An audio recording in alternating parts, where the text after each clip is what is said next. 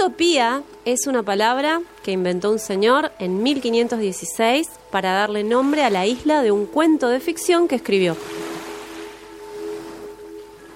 Este señor era el inglés Tomás Moro, o Thomas More, y el título de esa obra fue Libro del Estado Ideal de una República en la nueva isla de Utopía. Medio largo. Era como una sátira, como una crítica a la falta de libertades en Europa, por las legislaciones que había. La cosa es que el estado ideal que planteaba estaba inspirado nada más y nada menos que en el imaginario que se tenía de América, porque Vespucio había dicho, en ese lugar no hay propiedad privada, la comida es de todos y viven cerca de la naturaleza.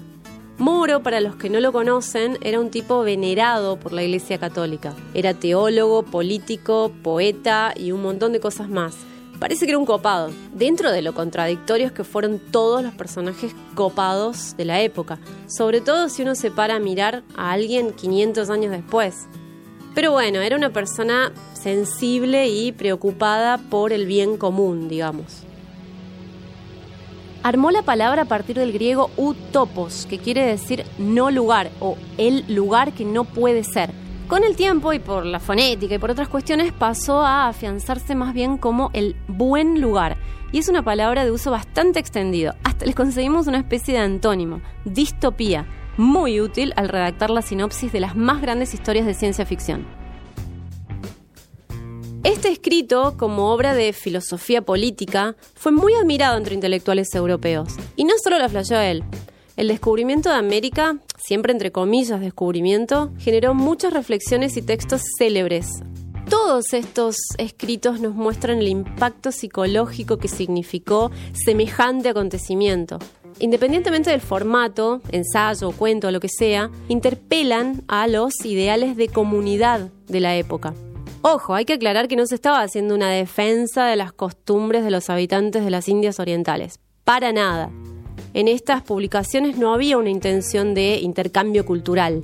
Y no solo por un tema de religión en cuanto a que los paganos eran herejes. No, el eurocentrismo abarcaba mucho más que eso. A propósito de lo contradictorio de aquellos personajes, Tomás Moro, mientras era canciller durante el mandato de su amigo el rey Enrique VIII, puso en la hoguera a varios protestantes. ¿Cómo nos iban a querer ir? A su vez, Enrique VIII se enojó con la Iglesia Católica porque no le permitía anular su matrimonio con la reina para poder llevar adelante su fato con la Anita Bolena, así que se cortó solo inventando otra iglesia, la anglicana, de la que él obviamente se autoproclamó cabeza.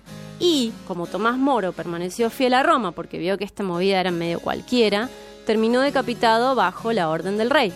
Hay películas, y está la serie Los Tudors también, donde cuentan muchas de estas cosas. ¿Y por qué pegaba tanto entre los pensadores del viejo mundo este tipo de obras como la de Tomás Moro? Bueno, porque allá había un ambiente complicado en serio. La Europa de los siglos XV y XVI estaba en una situación difícil no solo había una distribución injusta de la riqueza y oleadas de pestes y miedos, sino que la fe cristiana estaba sufriendo un trance muy angustioso. Recordemos que desde la decadencia y caída del Imperio Romano, esta fe era el factor de cohesión de la sociedad, un elemento tremendamente eficiente a través de los siglos, un sostén anímico ante la sensación de que la era más gloriosa de la humanidad, Grecia y Roma, ya había quedado en el pasado y por supuesto funcionaba como control social ante una posible anarquía. Ahora que supuestamente somos todos una manga de escépticos, nos cuesta entender lo importante que era poder vivir de acuerdo a la creencia y lo importante que era mantener fuertes a los referentes de esa creencia. La Iglesia Católica Apostólica Romana ya había tenido una crisis fuerte en el pasado. Se dividió. Esto se llama cisma, con C, el cisma anterior, en el año 1054, fue el corte de las relaciones con el Imperio Romano de Oriente, que dio origen a la Iglesia Ortodoxa. Ahí se partió. El otro desmembramiento de, esta época que contamos se debió en gran medida a un avance tecnológico, la imprenta, porque Martín Lutero armó un bardazo pegando sus afiches en las puertas de los templos. Lutero era un fraile que entendió que la iglesia se estaba alejando de la enseñanza original de Jesús. Esto fue porque tuvo una muy decepcionante misión al Vaticano, que estaba bañado en oro prácticamente. Imprimió entonces sus famosas 95 tesis y arrancó en 1517 el gran debate que impulsó lo que más adelante sería la Reforma Protestante. Uno suele decir la caída del Imperio Romano como una sola cosa que se desmoronó, pero la verdad es que el registro que tenemos en la cabeza de su decadencia y final corresponde solo a la parte occidental. La de Oriente era Bizancio, después Constantinopla y hoy Estambul. Y duró como mil años más, mil años más. No solo eso, tuvo una inmensa importancia. La mismísima Iglesia Ortodoxa quizá no existiría si no fuera porque allá se fortaleció. Es más, Rusia es heredera del Imperio Romano de Oriente. Cuando incorporemos a Rusia en esta serie, por la gran importancia que tiene y que tuvo en su momento en la consolidación hegemónica de los yanquis, contaremos un poquito más sobre el tema. En honor a la verdad, no fue solo Lutero el que quiso espabilar a la gente. Fueron varios los que arrancaron con este planteo. Invito a googlear Jan Hughes, J-A-N-H-U-S, porque ya había armado algo parecido un siglo antes, cuando la imprenta todavía no existía, pero lamentablemente para él, la hoguera sí. Bueno, y se abrió nomás otra rama entre los cristianos, el protestantismo. Bien sabido es que las grandes estructuras de poder dependen de la contribución económica de nosotros, los de a pie. Y la iglesia no tenía ganas de perder poder ni de perder el diezmo. Así que este nuevo quiebre también armó líos, por supuesto. Esta era gente que hacía poquito había andado de cruzadas y campañas bélicas contra los no creyentes. Claramente no sería una transición y separación pacífica. Y así las revueltas en Europa. Cuando los católicos tenían la manija, es decir, cuando un monarca era católico, un montón de protestantes se iba para la América del Norte. Y cuando estos tenían el poder, al revés. Es como si el continente europeo hubiera ido expulsando a su gente porque no, no cabía en medio de tanta intolerancia. Y para que vean que ni Lutero se salva de esto de las contradicciones de la gente copada de antaño, les cuento que se recebó con el tema de los panfletos. Y aunque no nos hayan enseñado esta parte, tiene uno que tituló Sobre la vida matrimonial, donde les dice a las mujeres, han visto qué débiles y enfermizas son las mujeres infértiles. Aquellas bendecidas con muchos hijos son más sanas, más limpias y más felices. Pero si eventualmente se desgastan por tener hijos y se cansan y se mueren, eso no importa, mueran pariendo, para eso están aquí. Y mejor omitamos lo que dijo en uno que se llama Sobre los judíos y sus mentiras. Tiene varios de este calibre.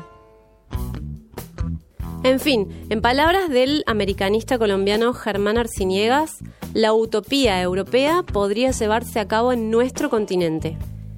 Y nuestro continente no estaba vacío.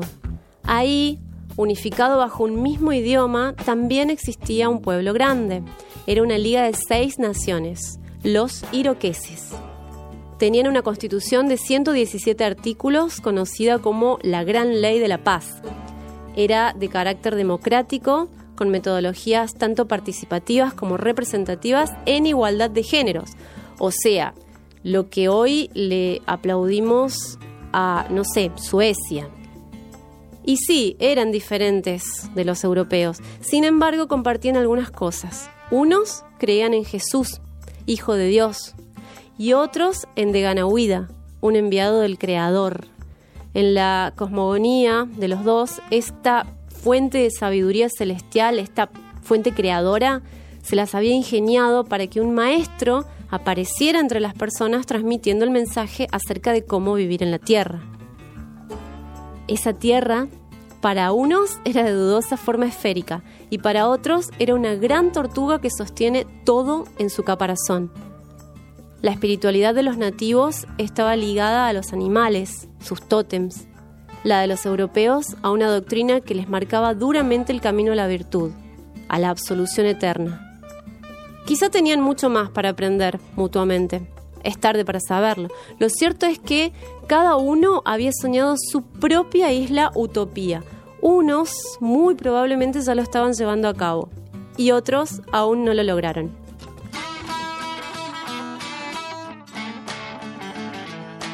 En el próximo capítulo nos vamos a situar bien en el mapa y vamos a ver cómo eran estos nuevos habitantes que formaron las 13 colonias. Hasta la próxima.